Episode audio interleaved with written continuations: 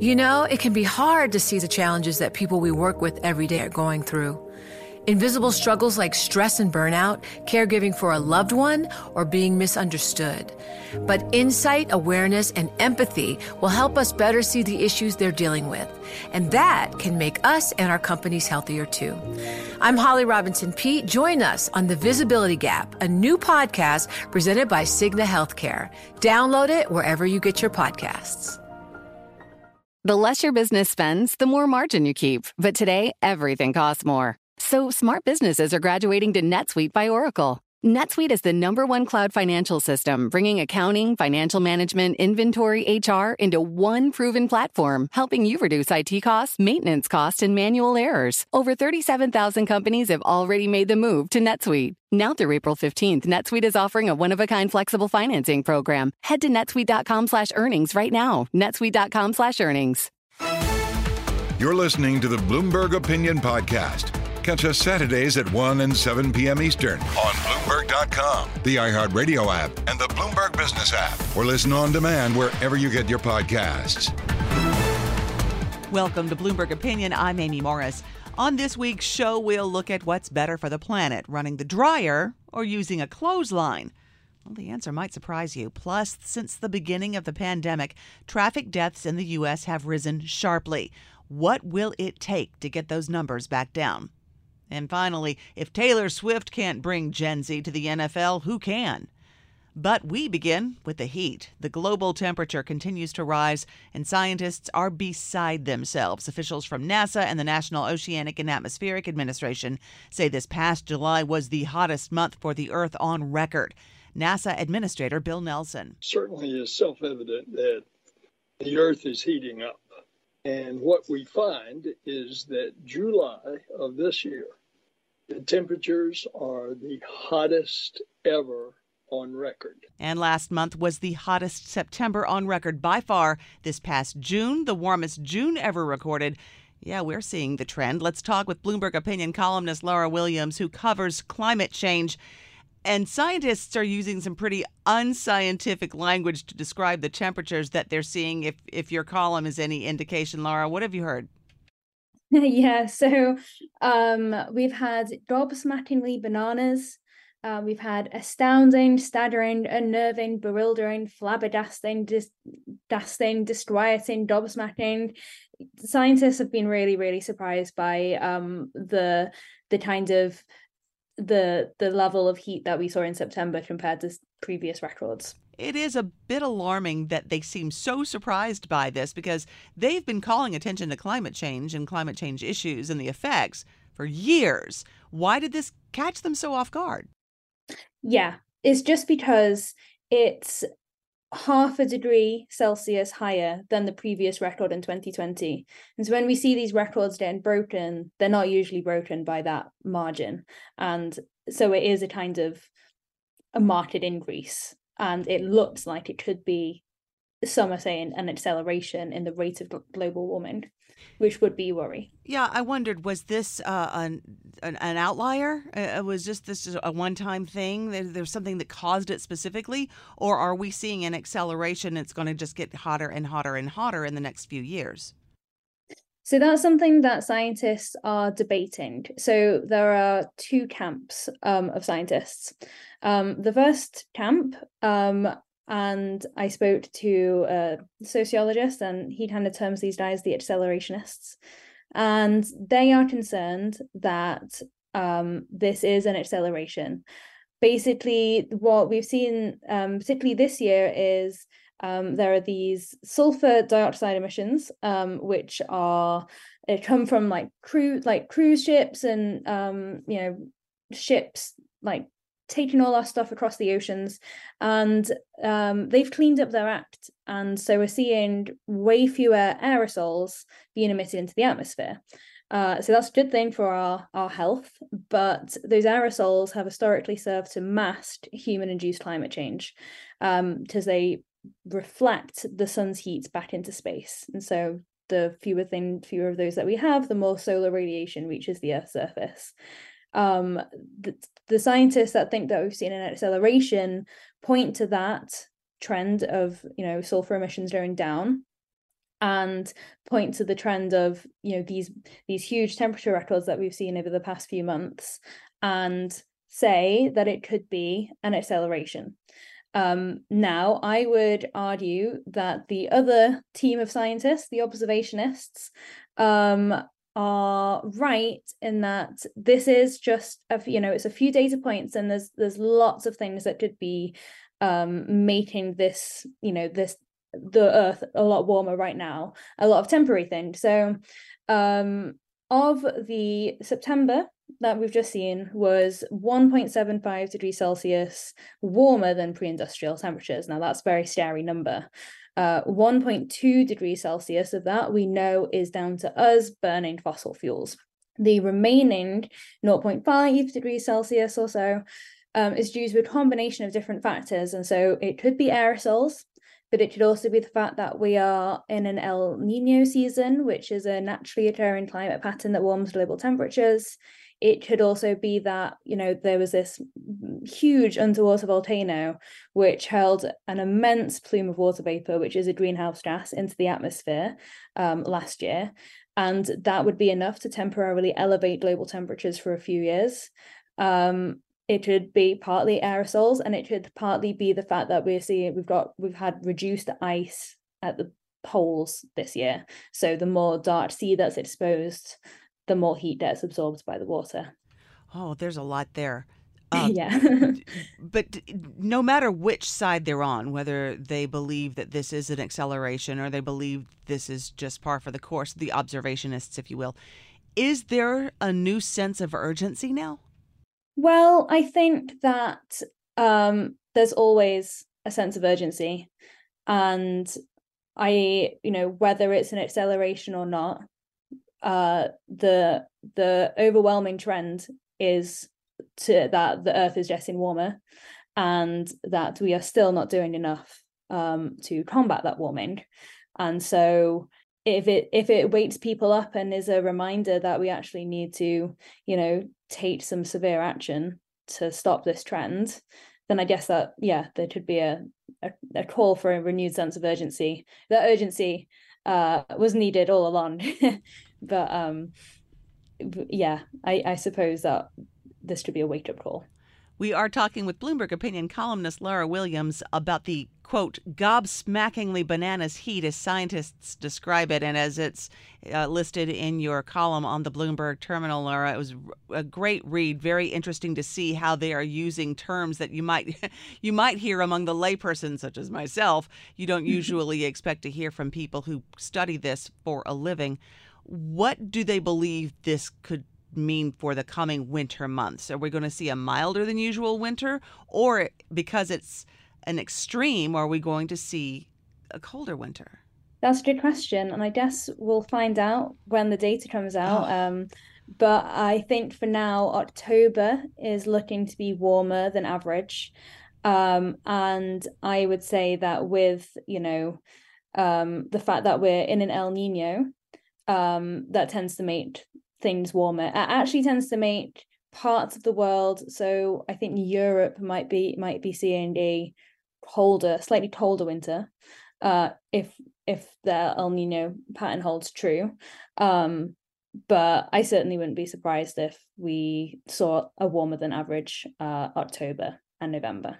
So there may be some disagreement about what these temperature trends are are telling us right now among scientists, but they do agree on one thing in that there's an issue with political will. There isn't enough of it.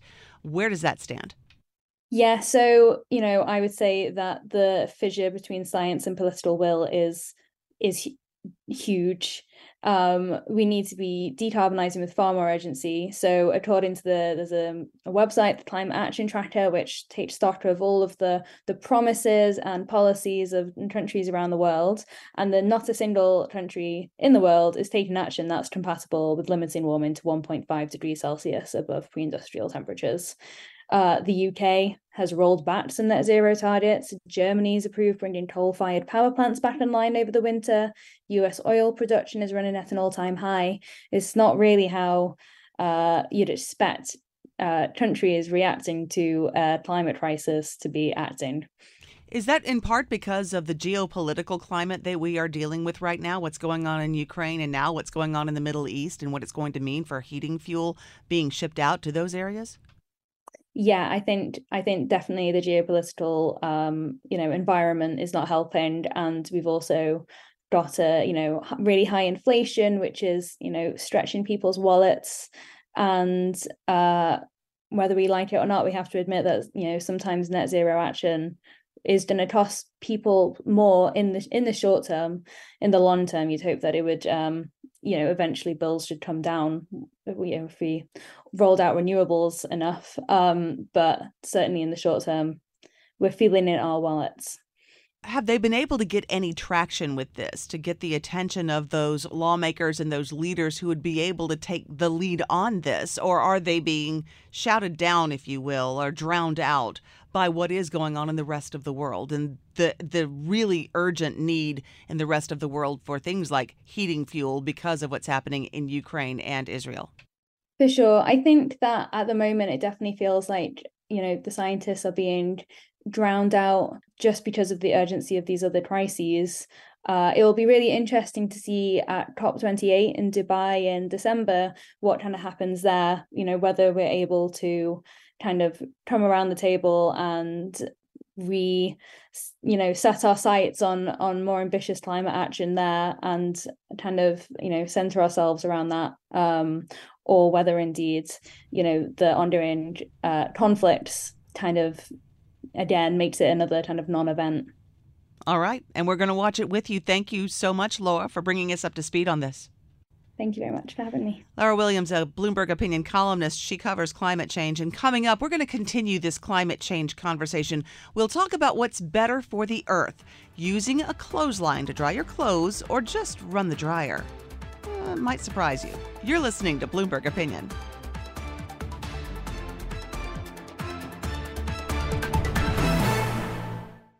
Success is more than a destination. It's a path you take one step at a time. It's dedication, it's fortitude, and it's the work, passion, and grit inside of us that comes before all recognition.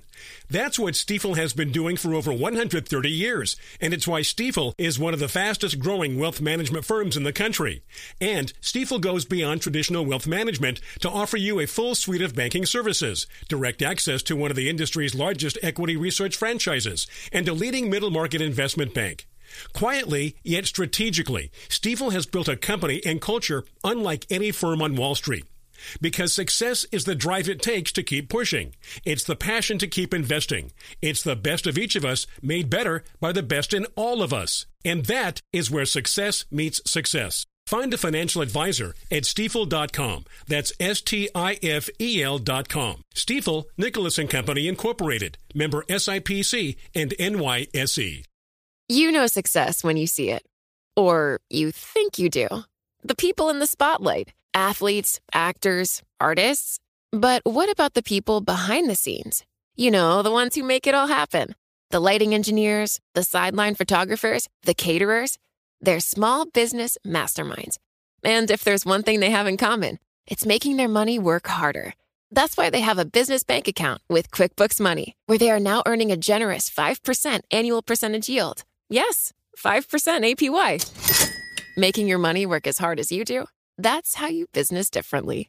Learn more about QuickBooks Money at quickbooks.com slash 5APY. Banking services provided by Green Dot Bank, member FDIC. Only funds and envelopes earn APY. APY can change at any time. You're listening to the Bloomberg Opinion Podcast. Catch us Saturdays at 1 and 7 p.m. Eastern on Bloomberg.com, the iHeartRadio app, and the Bloomberg Business app, or listen on demand wherever you get your podcasts. You're listening to Bloomberg Opinion. I'm Amy Morris. Okay, what's better for the planet? Running your clothes dryer or hanging your clothes on a line outside? It might depend. We welcome Bloomberg opinion columnist David Fickling, who covers energy and commodities. David, thank you for taking the time with Hey. us.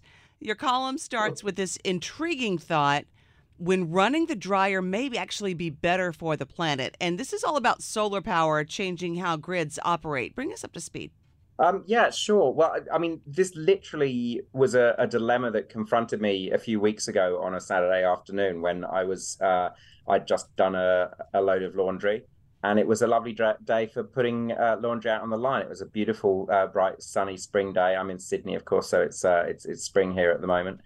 Um, but then I am someone who regularly writes about energy, and so a thought occurred to me, which is if the weather is so good for uh, for the sun sun drying clothes on the line, it's probably also very good for powering solar panels.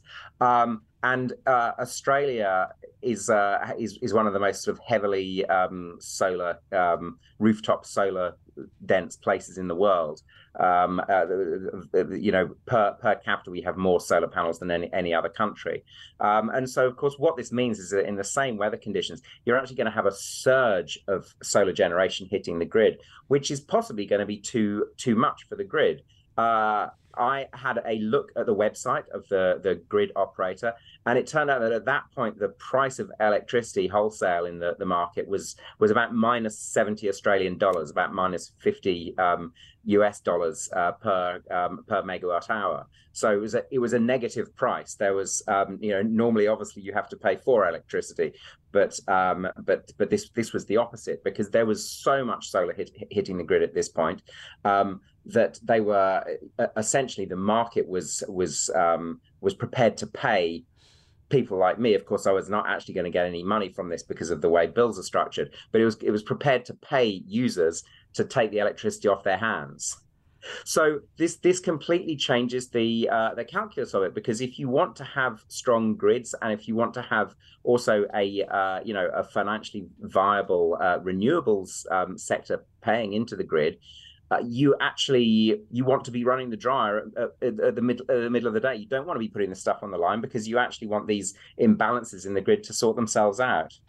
So the balance of power then in the most hyper local energy infrastructure within your own home, hyper local. Mm. That's got to be a challenge because you have to pay attention to that. You have to pay attention to how much is hitting the grid. I mean, I should say hardly anyone is paying attention to this, um, and there's several reasons for that. Um, I, have actually, I, I, used to have solar solar panels on my roof. At the, my current place, I only moved in um, about nine months ago, so I don't actually have that at the moment. So it doesn't make any difference to my uh, electricity costs. I pay the same uh, the same tariff regardless of the time of day. Uh, that makes no difference at all. In addition, in almost every market, the, wholesale price of electricity does not reflect the retail price of electricity. And the only extent to which it does is actually something that in a lot of markets is very anachronistic. I can get a um, I, I can can get a, a an electricity tariff uh, whereby it costs me less to run appliances at night. I get a cheaper um, off-peak tariff at night, and I'll get a higher um, on-peak tariff. Particularly, you know, at, at, the peak in the evening, it'll it'll be the highest. Uh, now, it's it's probably right that it's highest in the evening, but actually, night is not really a time when you you want to be um, making it cheaper to get electricity because in in places like Australia and other places like you know California is actually the the first market that really saw this. And we've seen seen it in Germany and other places as well. Uh, it's the middle of the day when the sun is shining most brightly uh, and all those solar panels are just um, pumping out electricity. That's actually the time when you really need to fix uh, some of these imbalances that are happening in the grid we are talking to Bloomberg opinion columnist David Fickling about how to manage power from the solar grid and how sometimes running the clothes dryer could be good for the planet. Okay, so David, would it be then up to the consumer to adjust that imbalance that you were describing? Or is this just one of the growing pains that we're finding as more places are converting to more renewable sources of energy? Is this just part of it? It, it, it's not going to be really for the consumer uh, to sort it out. It's a hard thing for the consumer to sort out. The, the, the easiest way you can you can fix it as a consumer, uh, but this will only apply to fairly affluent consumers. Certainly, people in Australia and California and Germany would apply. Um, is of course to attach a solar bat- uh, uh, to a battery to your solar system.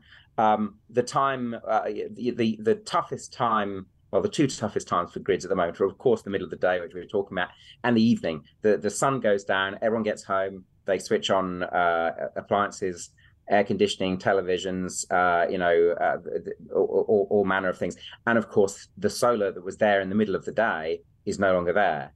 um, uh, within your own home home solar uh, you know home system if you attach a battery to it you can be charging it in the middle of the day and discharging it in the evening and that that potentially works quite well um, but across the um, you know across grids as a whole things much more ambitious need to be done than that. And it's and it's a significant problem. The you know we're seeing things like here in australia for instance there is a, a very big pumped uh, pumped hydro project being built at the moment, um, which essentially what happens is when there is too much electricity in the middle of the day, a load of water is pumped uphill to a to a lake high high up on a, a mountain um, just sort of southwest of Sydney, mm-hmm. um, and then during the evening when all that electricity is needed, then the the water goes down through turbines like a standard hydroelectric dam, and it will do this day after day. And there are lots of places. I think in California the same thing applies. There are lots of places where pumped hydro is is is being used.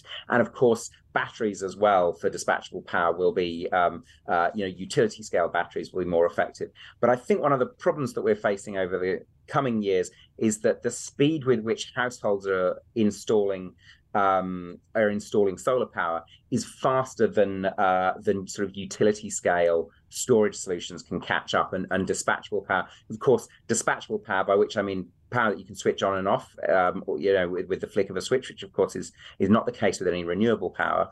Um, also, not really the case with um, it's not the case with nuclear either. Um, with dispatchable power, uh, you know, most of it is fossil fossil fired, and that's a real problem because, of course, we want to get rid of fossil uh, fossil fired electricity. Right, and the, so it sounds like the two big things that need to be resolved would be um, managing the storage issue, the battery, uh, making sure that those can be not only uh, portable but easy to acquire and quickly charged, and um, the infrastructure as a whole. Yeah, I mean, one other solution, of course, which is again, a lot of this depends on the having the right market settings in place, and and regulators, I think, in many ways have been somewhat um, slow to catch up on some of these things um, because because it is all changing so very fast. Um, but of course, one thing to bear in mind is is we're seeing surging sales of um, of electric vehicles. Electric vehicles are another thing that should be sucking up power in the middle of the day and potentially could be used um, to discharge electricity in the evening. But at the moment, in most markets, there is very little, um, you know, regulation that would allow people to do that. Uh, you know, so instead, we're seeing things like in in South Australia, one of the, the states in Australia which has a particularly high, um, you know, volume of uh, of solar. Basically, the, uh, the the grid operator can switch off solar um, rooftop solar panels when there is too much of it, which is um, something that's possibly necessary to stop um, to stop stress on the grid. But ideally, you want to find ways to use it. You don't want to be um, reducing the amount of uh, zero carbon power that you're you're producing. You want to be um, using it more productively. So we're we're seeing a lot of these teething pains at the moment. David, this is just fascinating. Thank you for taking the time with us today. no worries. Lovely to talk. Bloomberg opinion columnist David Fickling covers energy and commodities. Don't forget, we're available as a podcast on Apple, Spotify, or your favorite podcast platform. This is Bloomberg Opinion.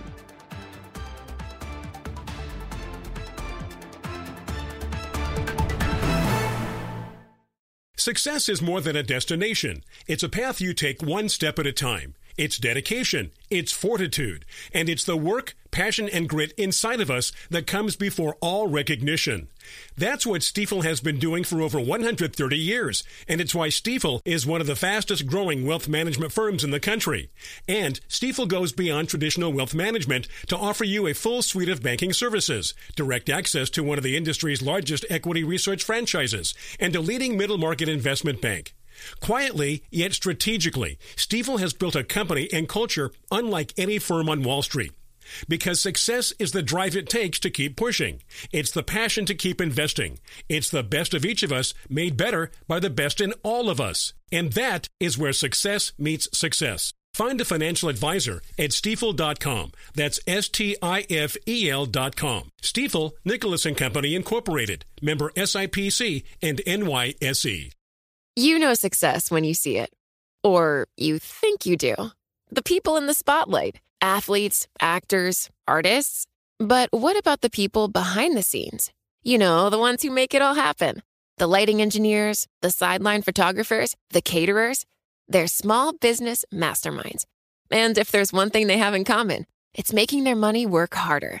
That's why they have a business bank account with QuickBooks Money, where they are now earning a generous 5% annual percentage yield. Yes, 5% APY. Making your money work as hard as you do? That's how you business differently. Learn more about QuickBooks Money at quickbooks.com slash 5APY. Banking services provided by Green Dot Bank, member FDIC. Only funds and envelopes earn APY. APY can change at any time. You're listening to the Bloomberg Opinion Podcast. Catch us Saturdays at 1 and 7 p.m. Eastern on Bloomberg.com, the iHeartRadio app, and the Bloomberg Business app, or listen on demand wherever you get your podcasts. This is Bloomberg Opinion. I'm Amy Morris. Now, since the beginning of the pandemic, traffic deaths in the U.S. have risen sharply. And during the height of the pandemic shutdown, speeding related accidents actually increased. At the time, Pamela Fischer of the Governor's Highway Safety Association explained why. You fewer cars on the road, you should have fewer crashes, but the behaviors that were happening out there, people were seeing open highway, open roadways, local roads as well, not just on highways, and they were driving at really crazy speeds and engaging in other unsafe behaviors. Well, it hasn't improved much since then. Preliminary numbers from the Centers for Disease Control and Prevention indicate 46,020 people died in accidents involving motor vehicles in 2022. That's down just a bit from 2021, but still 18% more than in 2019. Let's look at what's happening. Bloomberg opinion columnist Justin Fox covers business and joins me now. Justin, you have voluminous amounts of data and some really nifty, helpful charts to kind of guide us as to why all of this is happening. And you were even able to use this information to eliminate some of the candidates for what is causing this. But what is the problem? Well, yeah, I mean, when you bring this up, that Uh, traffic fatalities are up in the US. And there's been a big jump since 2019, but they'd already started rising around, I don't know, 2015 or so. And a lot of times people bring up smartphones or just the pandemic. But if you compare the US to other rich countries, I, I made a chart of the US, France, Germany, Canada, Australia, and the UK.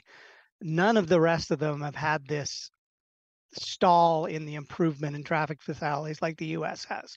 There in all those countries they've kept going down. In the US they stopped going down about a decade ago and they've really gone up significantly over the past few years.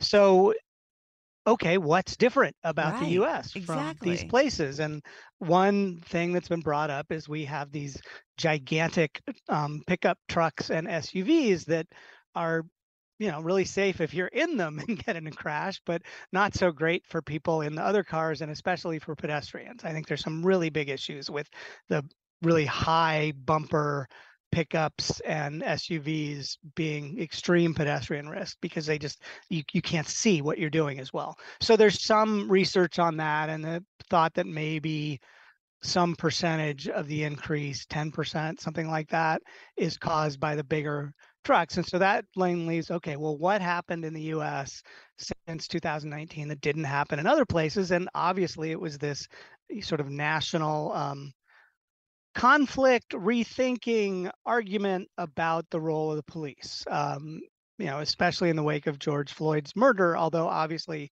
this discussion has been going on for longer, you can sort of date it really coming to the fore to you know Ferguson back in which I think was the end of 2014.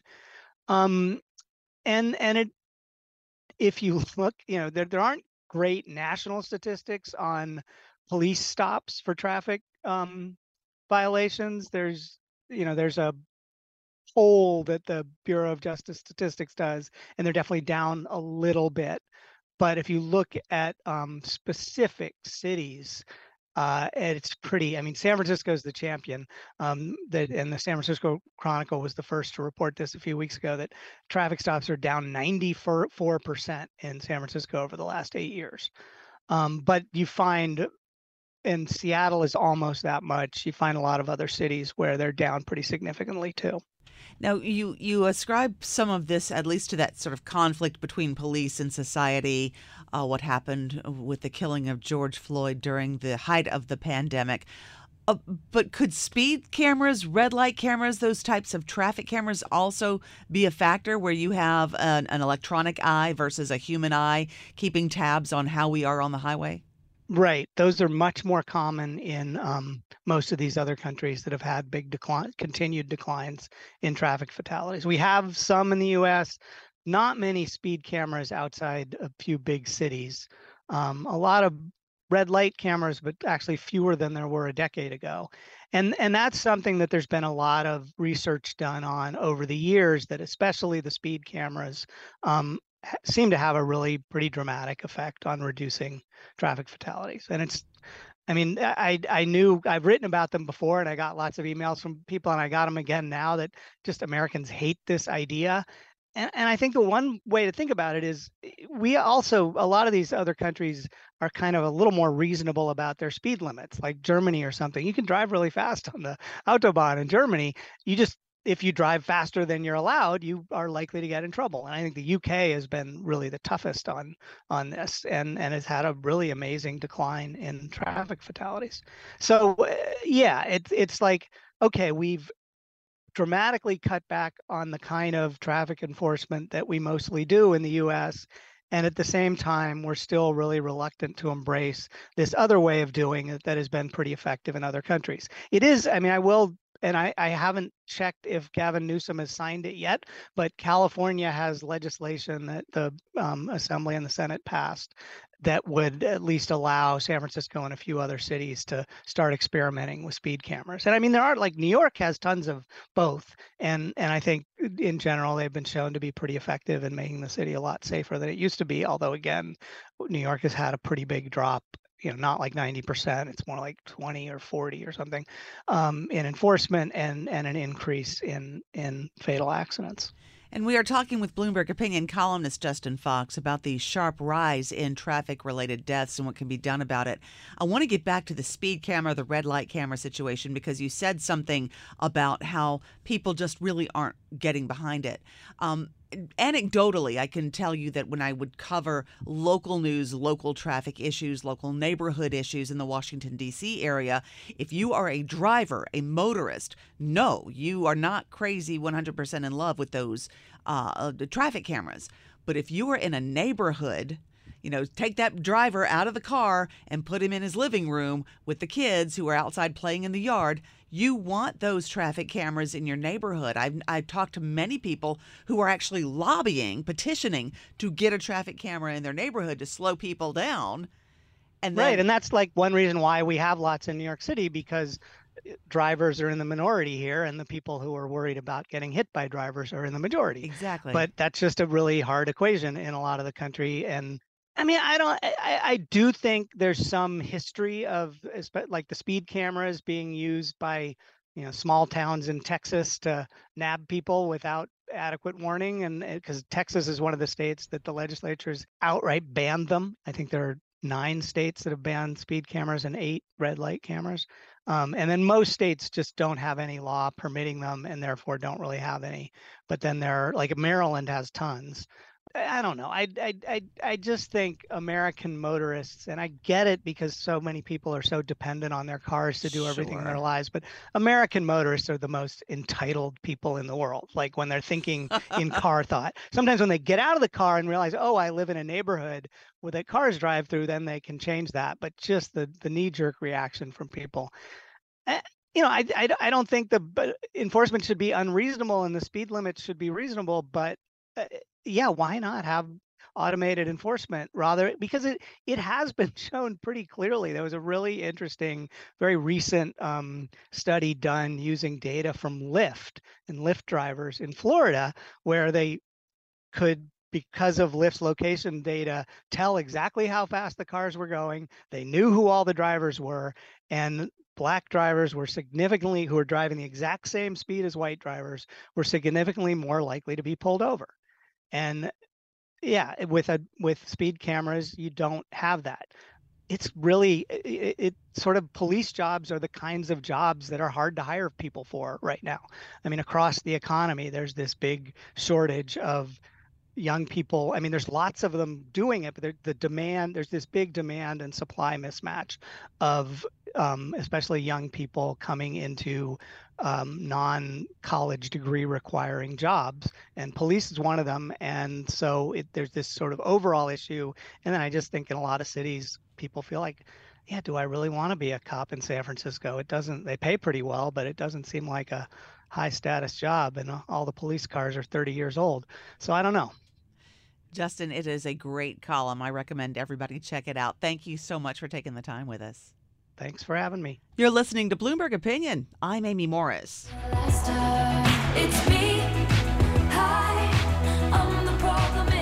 Actually, Taylor Swift isn't the problem for the NFL at all, but she might not be enough either because for the most part, Gen Z couldn't care less about traditional sports. I want to talk about this now with Bloomberg opinion columnist Adam Minter. He covers the business of sports and he joins us now. Adam, what will it take besides Taylor Swift for the NFL to win over Gen Z? They've spent years worrying about this. And one of the things they're finding is that no matter what they do, overall, the interest of Gen Z in their product and in other pro sports, traditional sports products is declining. So they're looking, and Taylor Swift, uh, they hoped would provide that a uh, little bit of oomph, and temporarily she has. But but once she's gone, they're looking for some way to fill that vacuum. So there was a little bit of a boost, but that didn't last. Where does this indifference come from?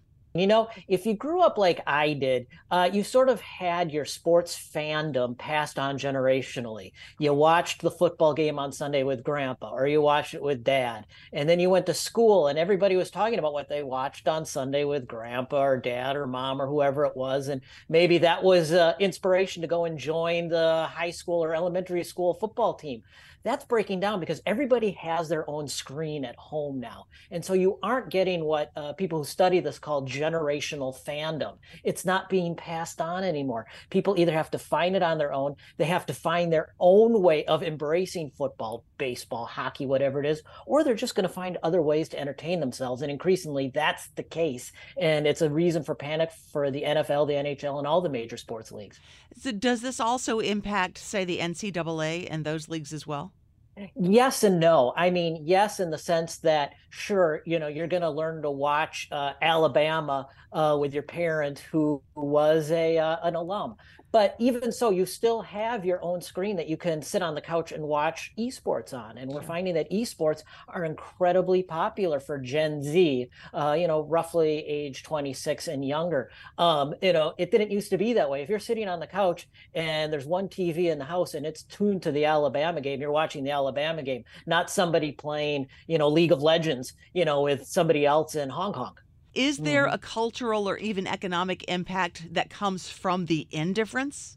right now we're seeing you know huge media rights deals for example for the NFL you know the NFL is has just started this year a multi-billion dollar deal Amazon is paying a billion dollars a, uh, a year to show Thursday Thursday night NFL games um, that deal is going to last for years but you know gen z is starting to age into its prime earning years. And you know the companies the googles the abcs the espns the espn abc are the same. Um, you know as they start projecting out what these media rights deals are going to be worth in five or ten years uh, they're going to look at these demographics and say hey wait a second. You know gen z isn't as interested in this stuff as the millennials were or gen x was and thus we're not going to pay as much. So it is a long-term risk to their business models I was going to ask, how do you win over the next generation? But it sounds like they don't really know. They haven't figured that part out yet. Yeah, I mean that's the thing. They're struggling. What one of the things that you hear the league say and the network say is, "Well, we have to meet the fans where the fans are." Well, you know that used to be at the one television in the living room or or at the stadium. Um, it's not so easy now. Now you have to meet them on TikTok. You know, you have to meet them on other social media sites. Um, that gets harder who's going to create the content that attracts them? You know uh, one of the things that the nfl is doing is they're starting to hire influencers gen z influencers people who are popular you know on these social media services is it working? You know i don't think anybody can say yet you know you're not going to see certainly a taylor swift type bump from a well-known influencer on tiktok you know reflected in this week's tv ratings but maybe long term you will Bloomberg opinion columnist Adam Minter covers the business of sports. And that does it for this week's Bloomberg Opinion. We're produced by Eric Molo, and you can find all of these columns on the Bloomberg Terminal. We're also available as a podcast on Apple, Spotify, or your favorite podcast platform. Stay with us. Today's top stories and global business headlines just ahead. I'm Amy Morris. This is Bloomberg.